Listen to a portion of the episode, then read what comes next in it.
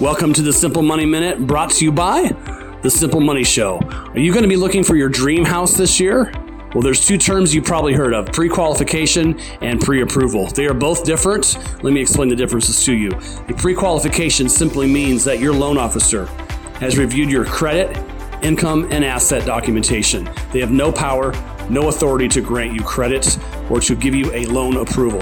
Now, a pre approval, which is much better than a pre qualification in the sight of a seller, simply means that you've given your information to the loan officer. They have forwarded that to a underwriter. An underwriter has actually reviewed your income, your asset documentation, has gone through your credit report, and they have made a decision to extend you credit in a dollar amount. This is much better in the sight of a seller than a pre qualification.